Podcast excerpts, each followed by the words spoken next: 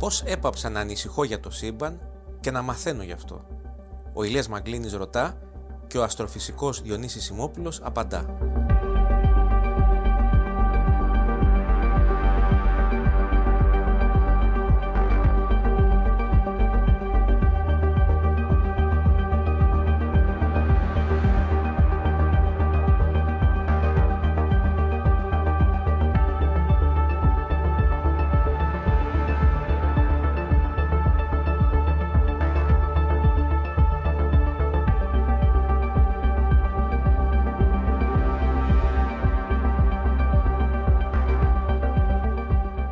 Σιμόπουλε, αν έπεφτα μέσα σε μια μαύρη τρύπα, τι θα έβλεπα.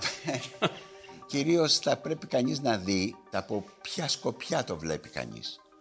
Αν ήταν ένας άνθρωπος, ε, εγώ για παράδειγμα, και κοίταζα καθώς ε, απορροφιόμουν από την μαύρη τρύπα και κοίταζα τα πόδια μου, θα έβλεπα ότι τα πόδια μου άρχιζαν να μακραίνουν να γίνονταν σαν σπαγγέτις. Spaghettification το λένε οι Αμερικάνοι. Ολόκληρο το σώμα θα άρχιζε να τεντώνεται κατά κάποιον τρόπο. Αν κοιτάζαμε λοιπόν πίσω το διαστημόπλιο με το οποίο είχαμε φτάσει κοντά στην μαύρη τρύπα και βλέπαμε ένα ρολόι που υπάρχει σε αυτό το διαστημόπλιο, τότε θα βλέπαμε αυτό το ρολόι να τρέχει σαν τρελό. Εάν αντίθετα κάποιος συνάδελφός μας παρέμενε στο διαστημόπιο και έβλεπε το δικό μας ρολόι το οποίο μας ακολουθούσε καθώς μπαίναμε στο εσωτερικό της μαύρης τρύπας τότε θα έβλεπε το δικό μας ρολόι σιγά σιγά να αργό στέκεται μέχρι ότου φτάσουμε σε αυτό το περιβάλλον της μαύρης τρύπας που ονομάζεται ε, ορίζοντας γεγονότων. Και όταν φτάναμε εκεί το ρολόι μας θα σταμάταγε. Έτσι λοιπόν οι παρατηρήσεις που θα μπορούσε κανείς να κάνει είναι δύο ειδών. Παρατηρήσεις από έξω προς αυτόν που πέφτει στην μαύρη τρύπα και αυτός που πέφτει στη μαύρη τρύπα παρατηρήσεις αυτόν που αφήνει πίσω. Το ερώτημα είναι λοιπόν αυτός που πέφτει στη μαύρη τρύπα που έχει το ρολόι μπροστά του τι βλέπεις σε αυτό το ρολόι; Βλέπει το ρολόι να πηγαίνει μια χαρά. Βλέπει το ρολόι να μην έχει ούτε γρηγοράδα ούτε πιο αργά από ό,τι πήγαινε. Έτσι λοιπόν έχει να κάνει με τον τρόπο με τον οποίο βλέπει κάποιος μια τέτοια, ένα τέτοιο φαινόμενο. Δηλαδή την εισδοχή ενός ανθρώπου, ενός αντικειμένου αν θέλετε, στο εσωτερικό μιας μαύρης τρύπας. Κύριε Σιμόπουλε, πιστεύετε ότι υπάρχουν αναρρύθμιτοι άλλοι Διονύσοι Σιμόπουλοι σε παράλληλα σύμπαντα; ναι, υπάρχουν παράλληλα σύμπαντα, τουλάχιστον θεωρητικά. Μια θεώρηση λοιπόν σύγχρονη του σύμπαντος μας λέει ότι πρέπει να υπάρχουν τόσα παράλληλα σύμπαντα όσα η μονάδα ακολουθούμενη από 506 μηδενικά. Παράλληλα σημαίνει ότι δεν μπορούμε να έρθουμε όμως σε επαφή μαζί τους. Γιατί τη στιγμή που θα έρθουμε σε επαφή με ένα τέτοιο παράγγελο σύμπαν, δυστυχώς θα πάψει αυτό το σύμπαν να είναι παράγγελο και θα περιλαμβάνεται στο δικό μας σύμπαν. Έτσι λοιπόν η απόδειξη της ύπαρξης παράγγελων συμπάντων είναι λίγο δύσκολο να αποδειχθεί. Εκτός και αν μπορέσουμε να αποδείξουμε του λόγου του αληθές στο δικό μας σύμπαν. Δηλαδή ε, να υπάρξει κάποιο είδους αποτύπωμα, δακτυλικό ε, αποτύπωμα αυτό του, του ή των παράγγελων συμπάντων στο δικό μας σύμπαν. Σε αυτή την περίπτωση λοιπόν αν υπάρχει ένας τόσο τεράστιος αριθμός παράγγελων συμπάντων τότε ναι ε, η πιθανότητα είναι να υπάρχουν πάρα πολλοί μαγλίνιδες και πάρα πολλοί σημόπουλοι σε αυτά τα παράλληλα σύμπαντα διαφορετικοί ή παρόμοιοι με αυτούς που έχουμε εδώ στο δικό μας σύμπαν και φυσικά να έχουν μία εξελικτική πορεία διαφορετική ή παρόμοια με αυτή που έχουν εδώ.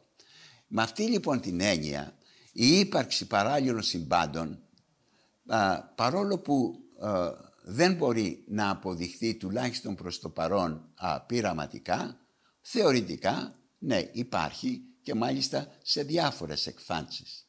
Κύριε Σιμόπουλε, αν υποθέσουμε ότι ένας αστέρας νετρονίου έμπαινε στο ηλιακό μας σύστημα, τι θα πάθαινε η Γη; Τίποτε απολύτως.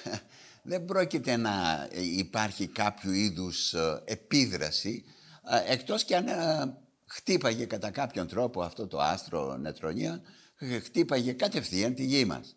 Ε, τότε θα διαπερνούσε φυσικά την, τη γη ολόκληρη, λόγω της μεγάλης βαρύτητας που έχει ένα τέτοιο άστρο, θα απορροφούσε υλικά, αλλά αν βρισκόταν ας πούμε σε απόσταση πόσο βρίσκεται ο Άρης για παράδειγμα από τη γη μας, δεν θα είχε απολύτως καμία επίδραση πάνω στη γη. Παρότι έχει κολοσσία βαρυτική δύναμη. Κολοσσία βαρυτική ε, δύναμη και φυσικά και οτιδήποτε πέφτει σε ένα τέτοιο άστρο νετρονίων θα έχει επίδραση επίσης στην ε, ενέργεια η οποία κλείεται. Θα μπορούσε κανείς να πει ότι αν είχαμε ένα μωρό για παράδειγμα, πέντε ε, κιλών και μπορούσαμε να το ζυγίσουμε στην επιφάνεια ενός τέτοιου άστρου νετρονίων, επόμενο είναι ότι αυτό το, το μωρό δεν θα ζύγιζε όπως ζυγίζει εδώ στη γη πέντε κιλά, αλλά πέντε εκατομμύρια εκατομμυρίων κιλά. Γιατί η βαρύτητα φυσικά, η εχθρική δύναμη, αν θέλεις, του άστρου νετρονίων είναι τεραστίων διαστάσεων. Η ταχύτητα του φωτός είναι ένα όριο που απαγορευτικό, ό,τι τεχνολογία και αν κατασκευάσουμε, είναι αδύνατο να το ξεπεράσουμε; Είτε τεχνολογία, είτε επιστήμη, είτε μαγεία, αν θέλετε, δεν μπορεί να ξεπεράσει ορισμένα όρια τα οποία είναι νόμοι της φύσης. Δεν είναι κάτι το οποίο είπε ο Αϊνστάιν, δεν είναι κάτι το οποίο αποδέχεται η σύγχρονη φυσική, αλλά είναι κάτι το οποίο επιτάσσει η ίδια η φύση. Με άλλα λόγια, το όριο της ταχύτητας του φωτός είναι όριο το οποίο δεν μπορεί να ξεπεράσουμε με οποιαδήποτε τεχνολογία, με οποιαδήποτε φυσική. και αυτό όχι μόνο από τη δική μας πλευρά, αλλά και από οποιαδήποτε μαγική θα έλεγε κανείς πλευρά. Όριο είναι τα 300.000 χιλιόμετρα το δευτερόλεπτο, αυτή είναι η ταχύτητα και παραπάνω δεν μπορεί να πάει ούτε ένα τρισεκατομμυριοστό του τρισεκατομμυριοστού του εκατοστού. Οπότε αυτά που βλέπαμε στο Star Trek δεν ισχύουν. Ε, ναι, υπάρχουν τέτοιου είδους εκφάνσεις και υπάρχουν διάφοροι συνάδελφοι που κατά καιρούς προσπάθησαν να δώσουν επεξηγήσεις ορισμένων εκφάνσεων που βρίσκουμε στα μυθιστορήματα επιστημονικής φαντασίας. Είτε στα, στα μυθιστορήματα είτε και στις ταινίες επιστημονικής φαντασίας.